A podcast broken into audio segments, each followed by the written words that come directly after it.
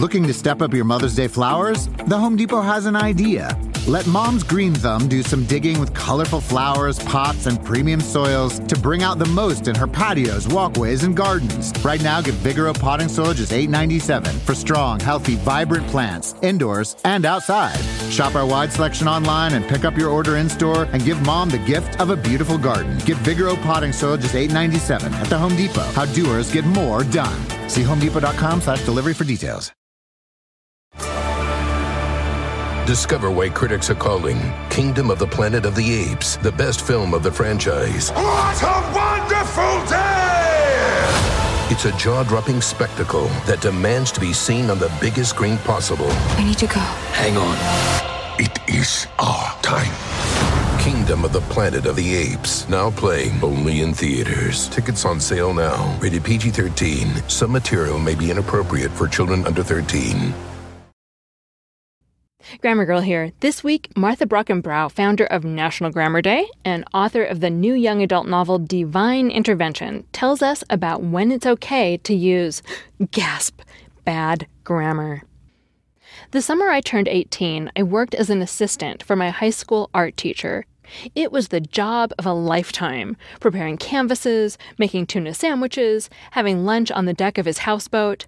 I even got to dress in a gorilla suit to pick up his literary agent at the airport. Oh, the pre 9 11 days of lax airport security. Anyway, yes, in addition to being an art teacher who let us draw nude models, this man was about to become a New York Times best-selling author. But we didn't know that just then. In the weeks leading up to publication, one of my tasks was to read a final draft of his book before he sent it off to his editor. He asked me for my feedback, and I dutifully complied, sitting at my parents' kitchen table with a red pen in hand. Every time I found a sentence fragment, I'd mark it X. Every time I found something that in some way conflicted with the ironclad rules I'd learned in English class, I let him know X, X, X. I might also have put in a few notes about things I read that touched my young but shriveled heart, but I'm pretty sure I focused on the grammar. The book was All I Really Needed to Know I Learned in Kindergarten. It became a bestseller and cultural phenomenon, and in my beady eyed focus on the sentence fragments, I'd almost entirely missed the stuff about that book that rocked the world. I was trying to be useful, but really, I had been an idiot. Fast forward 25 years. Although I founded National Grammar Day and the Society for the Promotion of Good Grammar, I've since come to understand that good grammar has its place, and that place is not necessarily in books. Certain books, of course, must follow the conventions of grammar.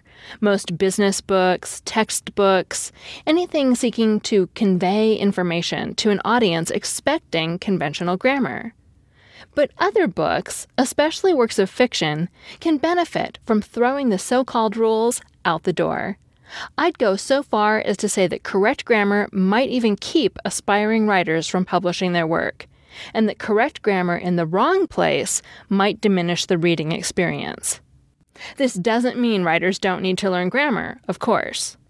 Just as athletes need to learn the rules of the game to play, just as painters need to learn all about color and form and canvas, writers need to understand what the conventions of language are. This is what lets them break the rules artfully to create a believable world and sympathetic characters. Mark Twain, who's created some of the most memorable stories in history, said in an 1887 speech to the Army and Navy Club of Connecticut, quote, Great books are weighed and measured by their style and matter, and not the trimmings and shadings of their grammar. Unquote. The shadings and trimmings of grammar are important to building the style and matter, but they're a tool and not the end goal. That said, the more a writer knows about grammar, the more it can be styled and shaded to great effect. Take the case of Jane Austen, whom I bring up not because there's anything wrong with contemporary fiction, far from it, but because everybody's read her and you'll know what I'm talking about. Jane Austen was a master of blending language to create character and voice. And while she didn't go around clubbing grammatical conventions to death, what she managed to do with Latinate words is nothing short of astonishing. A pair of academics, Mary Margolis de Forest and Eric Johnson, wrote a computer program to analyze the frequency of Latinate words in her novels. They found that she used more Latin based words to create pompous and arrogant characters, and fewer for her idiots and for people under emotional duress. The narrator, meanwhile, uses the same percentage of Latinate words as Elizabeth Bennet, which makes her seem more sympathetic.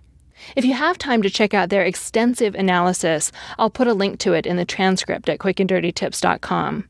Be prepared to be blown away by the incredible consistency of her word choices. In any case, it's not just highfalutin Latinate words that can be used to such effect. Imagine a character who regularly speaks with dangling modifiers. That could be hilarious.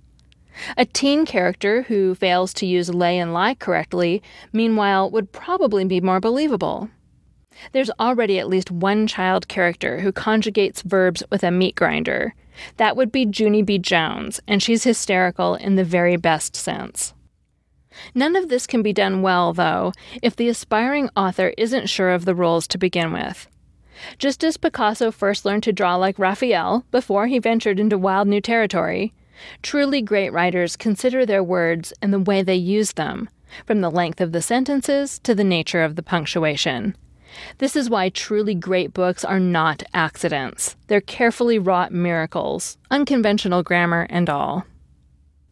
This podcast was written by Martha Brockenbrough, founder of National Grammar Day and the Society for the Promotion of Good Grammar, but most important, the author of the new YA book, Devine Intervention. I read it and loved it, so check it out. That's Devine Intervention, and Devine is spelled with an E. I'm Mignon Fogarty, better known as Grammar Girl. That's all. Thanks for listening.